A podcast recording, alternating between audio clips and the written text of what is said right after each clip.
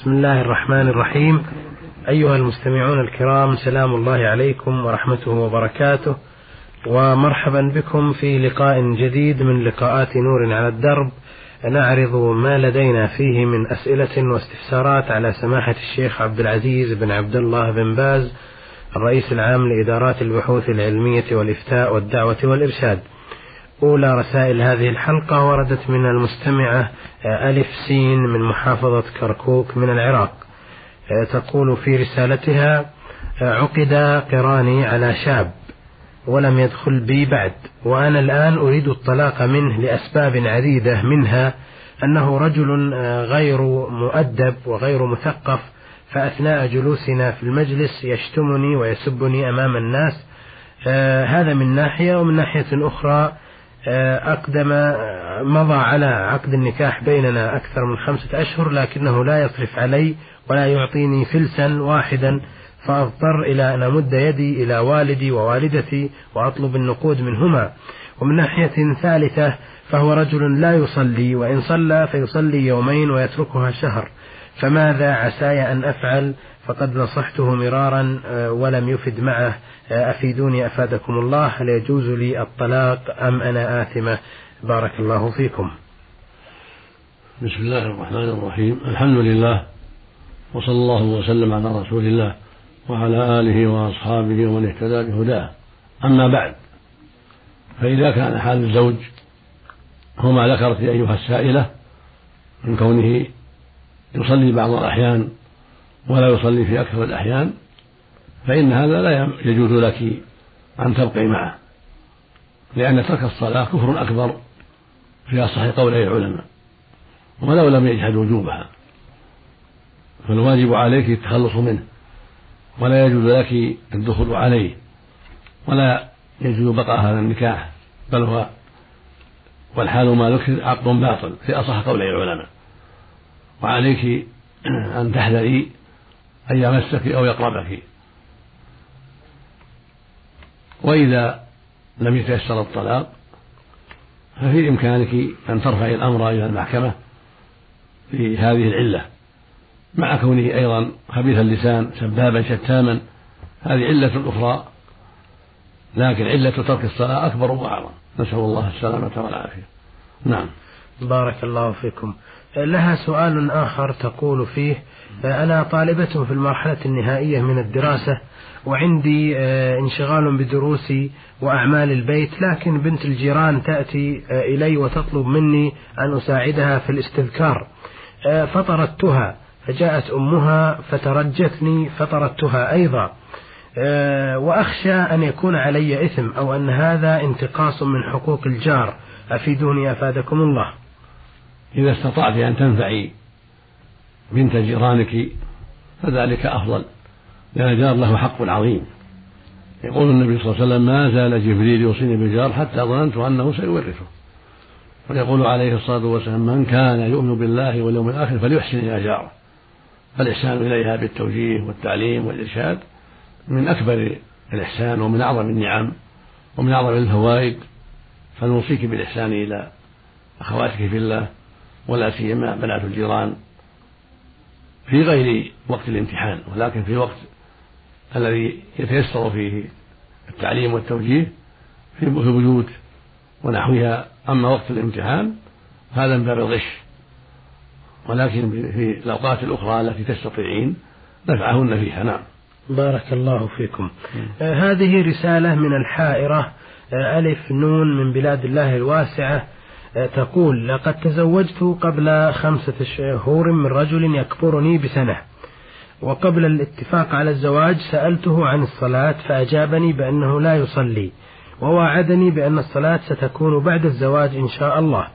لكن للأسف بعد زواجي اكتشفت أنه لم يوفي بوعده ولم يؤدي فريضة الصلاة ما عدا يوم الجمعة فيصليها في المسجد.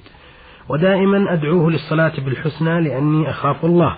وقد سمعت أنه لا يجوز العيش مع إنسان كافر تارك للصلاة فهل هذا صحيح؟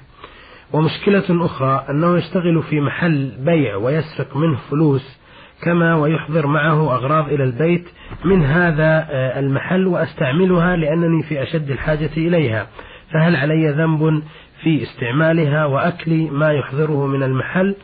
وعندما أشاهده يعمل ذلك أزجره على عمله إلا أنه يأخذ بشتمي وسبي وسب ديني وربي والعياذ بالله.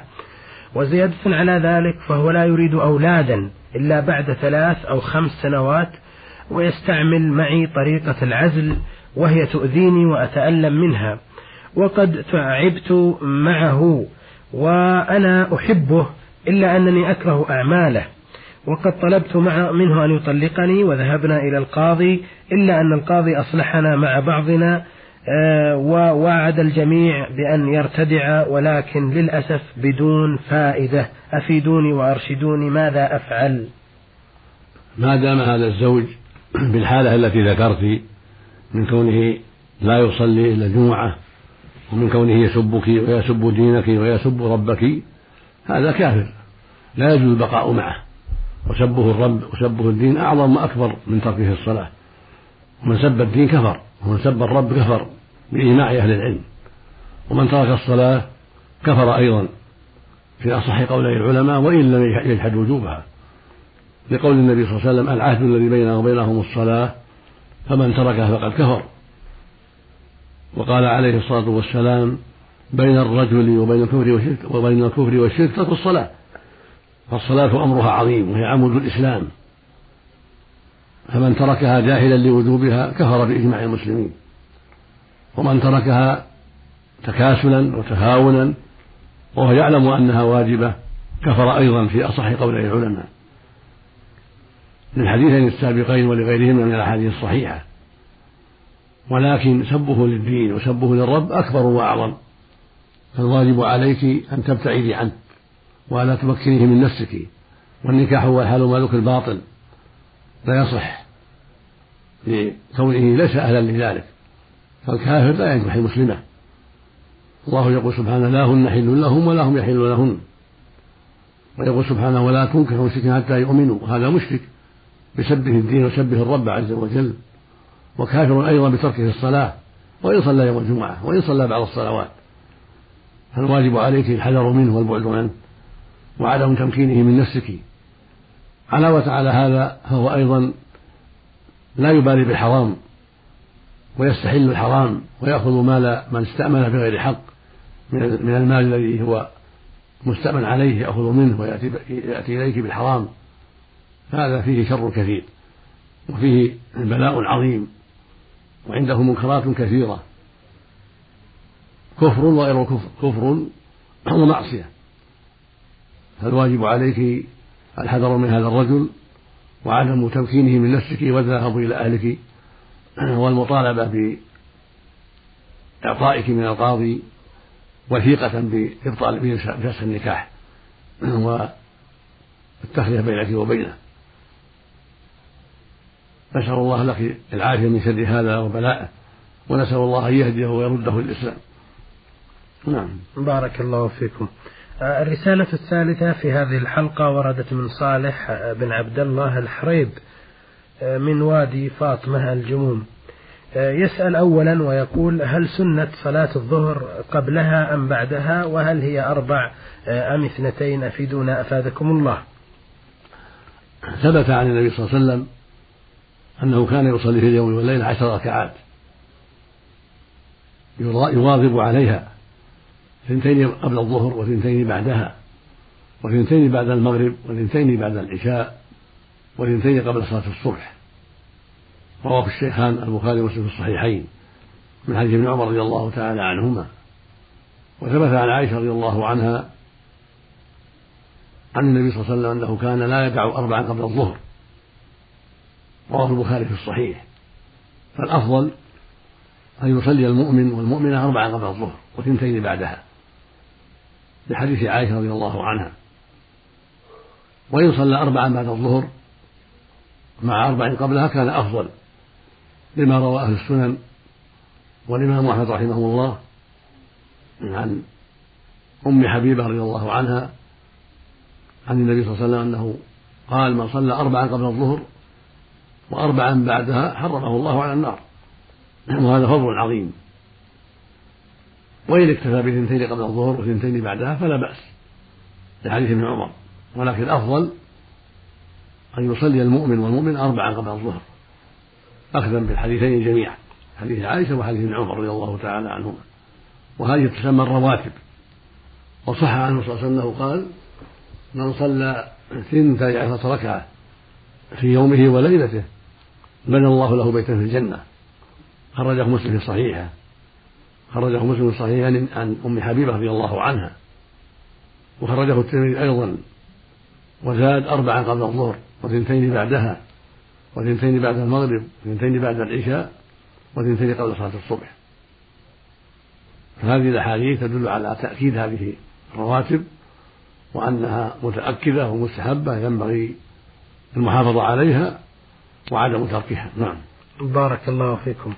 يسأل ثانية ويقول هل سماع الأغاني حرام وما حكم البيع والشراء فيها وإذا كان الجواب بالمنع آه، فما الحكم في هذه المحلات الكثيرة المنتشرة في بلاد المسلمين في بيع أشرطة الأغاني والاتجار بها وأهلها؟ منهم المصلي وكثير منهم يصرف على أهل بيته ويتصدق من ربح بيع الأغاني وشرائها ومثلها أشرطة التمثيليات والأغاني المصورة بالفيديو ونحوها أفيدونا أفادكم الله. سماع الأغاني وبيعها وشراؤها والتجارة فيها كله محرم كله منكر وفيه فساد عظيم ومن أعظم الأسباب لمرض القلوب وصدها عن ذكر الله وعن الصلاة. فيجب الحذر من ذلك وكون الناس يفعلون هذا ليس بحجة فالناس يفعلون منكرات كثيرة. ففعل الناس ليس بحجة وإنما الحجة قال الله وقال رسوله عليه الصلاة والسلام. فالواجب على المسلم أن يحذر هذه المحرمات وأن يبتعد عنها وأن لا يتجر فيها ومع ذلك يدعو لإخوان المسلمين بالهداية والتوفيق والصلاح. نعم. بارك الله فيكم. له سؤال ثالث يقول فيه كم عدد النقود التي تخرج منها الزكاة وكم يمر عليها من الزمن لذلك؟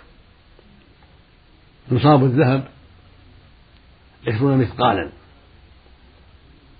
ومقداره بالجنيه السعودي 11 جنيه وثلاثة أسباع جنيه. يعني قرب النصف 11 جنيه ونصف إذا بلغ هذا المقدار وجبت فيه الزكاة كلما حال الحول. ربع العشر لكل أربعين جنيه جنيه واحد. أو قيمته من الفضة والورق ومقداره بالجرام اثنان وتسعون جرام. هذا هو النصاب. والواجب ربع العشر في القليل وكثير إذا بلغ النصاب وحال عليه الحول.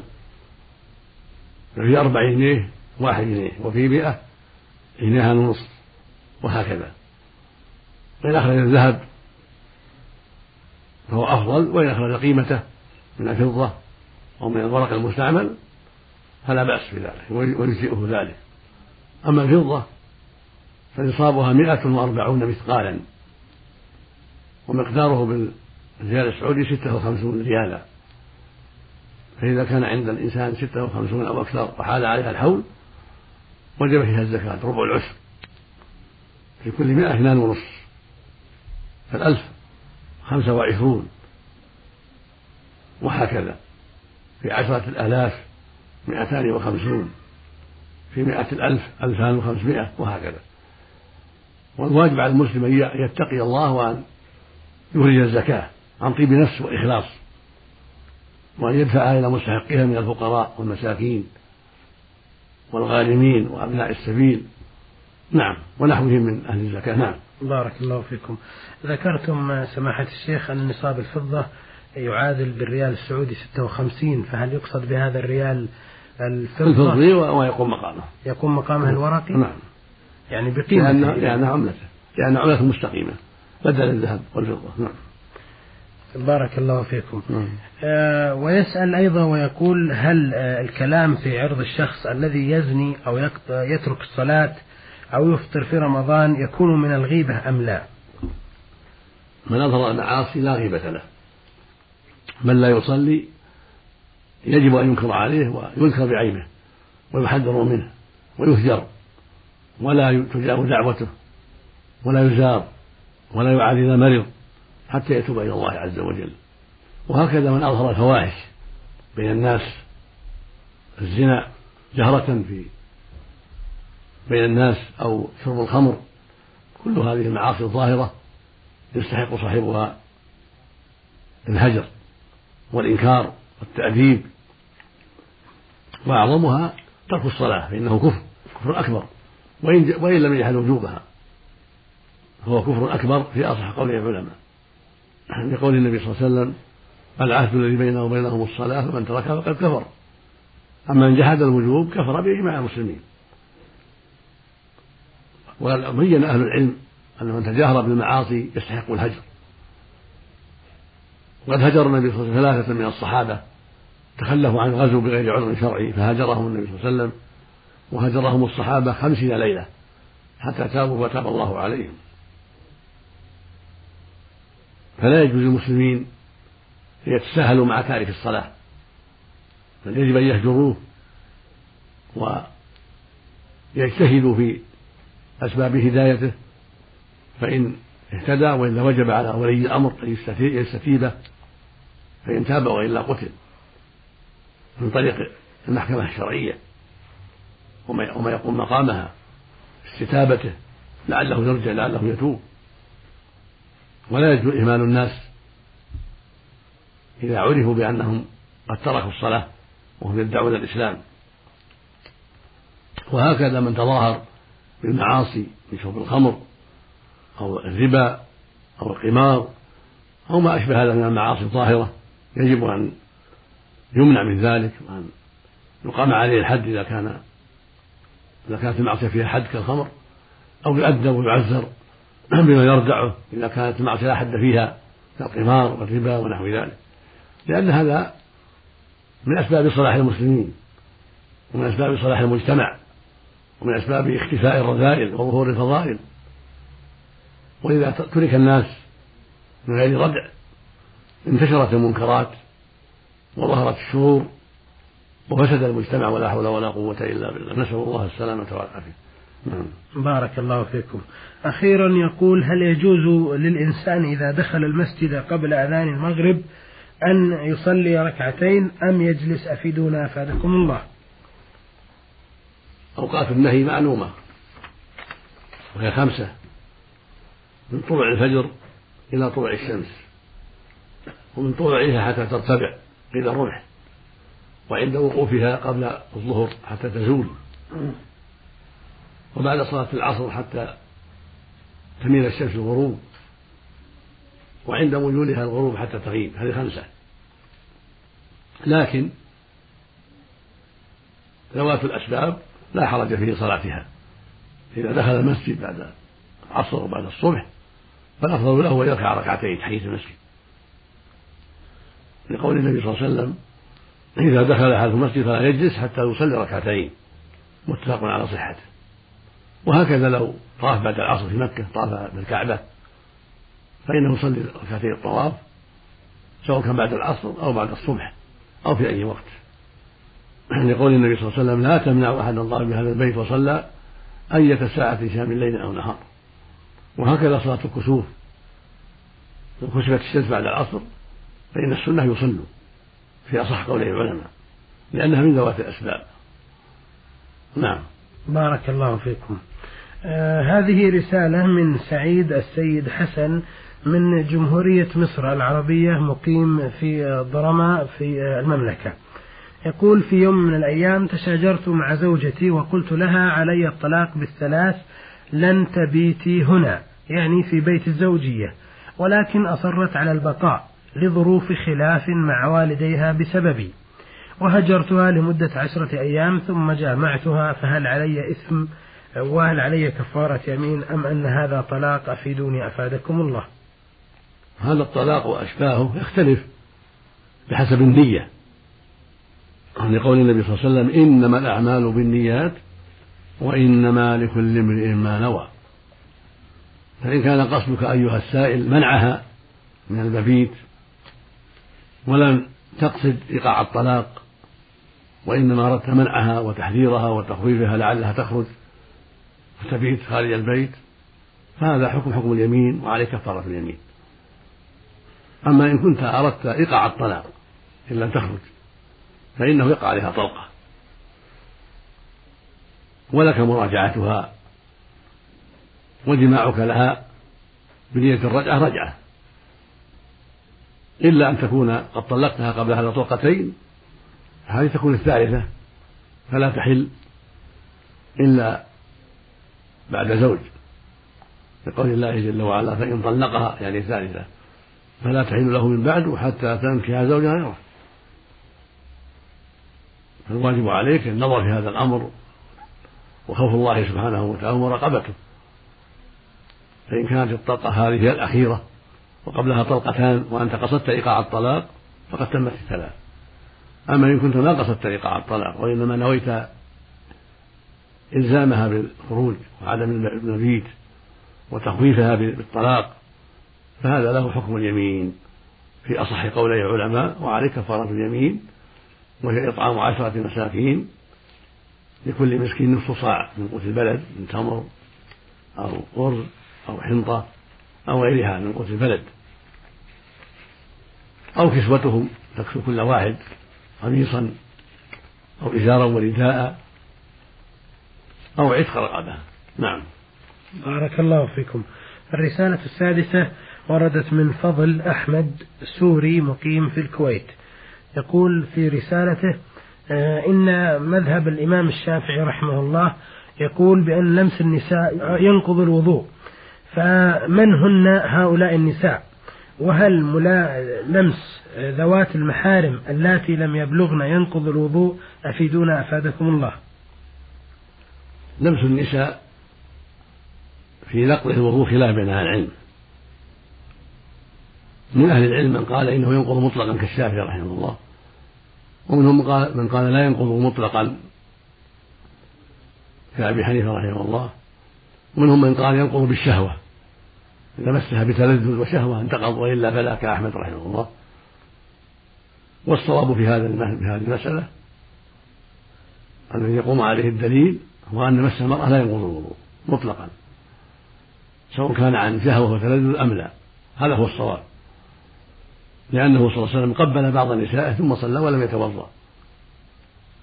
ولأن الأصل سلامة الطهارة وبراءة الذمة من وضوء آخر.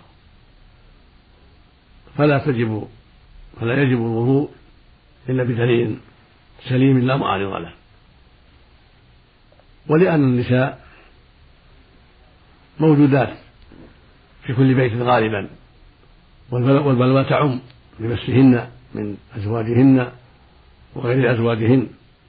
فلو كان ينقض الوضوء لأوضحه النبي صلى الله عليه وسلم وبينه بيانا واضحا لا يخفى. وأما قوله جل وعلا أو لمستم النساء وفي قراءة أخرى أو لمستم النساء فالمراد به الجماع كان الله به عن الجماع. لأنه سبحانه يكني عن الجماع بالمسيس. هكذا قال ابن عباس رضي الله عنه وجماعة من أهل العلم وهو الصواب. أن المراد بالملامسة الجماع. أما مسها باليد فإنه لا ينقض الوضوء مطلقا في أصح أقوال العلماء في أصح الأقوال الثلاثة. والله ولي التوفيق. نعم. بارك الله فيكم. يقول ثانية كثير ما يحصل عندنا في القرية عقد النكاح بين الخاطب أو بين الزوج ووكيل الفتاة. مع إمام البلد بمفردهم. كثيرا ما يحصل عندنا في القرية عقد النكاح بين الخاطب آه، أو الزوج ووكيل الفتاة مع إمام البلد بمفردهم حيث يكون الشهود في غرفة أخرى. فهل يصح هذا العقد أم لا بد أن يحضر الشهود أن يحضر الشهود أثناء العقد بينهم؟ وما العمل فيما مضى من عقود؟ الصواب أنه لا بد من إحضار الشاهدين والولي. لقول النبي صلى الله عليه وسلم لا نكاح إلا بولي. وجاء في بعض الروايات بولي وشاهدين. ولأن ذلك من إعلان النكاح وقد أمر بإعلان النكاح. وهذا هو قول جمهور أهل العلم أنه لا بد من ولي وشاهدين. فالواجب على من يتولى عقد النكاح أن يطلب حضور الشاهدين وحضور الزوج وولي المرأة. ثم يجري عقد النكاح حتى يخرج من خلاف العلماء وحتى يكون العقد صحيحا عند جميع أهل العلم. وأما ما ما مضى من العقود فإذا كان عن فتيا عالم من العلماء أقر. أما إن كان عن تساهل فينبغي تجديده يجدد النكاح من جديد بشروطه الشرعية في ولي وشاهدين يحضران العقد الجديد. وأولادهم السابقون لاحقون به للشبهة أولادهم لاحقون به والماضي عليهم التوبة منه من التساهل والأولاد لاحقون بأبيهم من أجل الشبهة ولكن يجدد النكاح عملا بالأدلة الشرعية وعملا بما رآه جمهور أهل العلم وحرصا على سلامة الذمة وبراءة براءتها من الخطأ. وهناك شيء أيضا يقع في بعض البلاد وهو التساهل بعدم وجود الولي. وأنها تزوج نفسها فقط. وهذا غلط. في صح قول العلماء. لقول النبي صلى الله عليه وسلم لا نكاح إلا بولي ولقوله صلى الله عليه وسلم لا تزوج المرأة نفسها ولا غيرها. فليس لها أن تزوج نفسها ولا غيرها. بل يجب على الولي أن يتولى الزواج وهو أبوها ثم جدها الأقرب فالأقرب ثم ابنها وأبناء ابنها الأقرب فالأقرب ثم إخوتها الأشقاء والإخوة الأب كالميراث. أما التساهل في هذا فهو غلط ولا ينبغي أن يؤخذ بكل خلاف. الخلاف الذي لا يوافق الدليل لا ينبغي الأخذ به.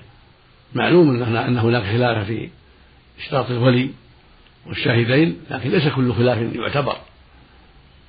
بل ينبغي المؤمن أن يتحرى ما قام عليه الدليل وأن يتحرى أيضا البعد عن الخلاف.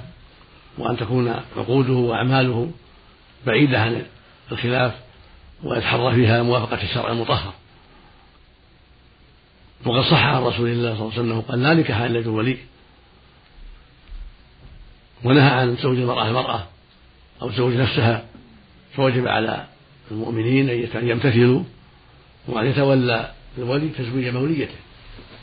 وهو أبوها إن وجد أو جدها أبو أبيها إن وجد الأقرب فالأقرب.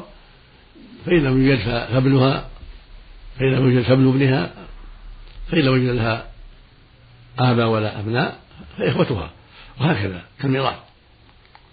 ولا بد من إذنها سواء كانت بكرا أو ثيبا مع إحضار الشاهدين للعقد.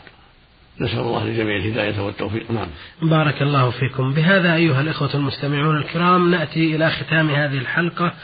والتي عرضنا ما لدينا فيها من رسائل على سماحة الشيخ عبد العزيز بن عبد الله بن باز فأثابه الله وبارك فيه. ولكم شكرنا وتقديرنا على حسن متابعتكم وإلى الملتقى بكم في حلقة قادمة إن شاء الله. نستودعكم الله والسلام عليكم ورحمة الله وبركاته.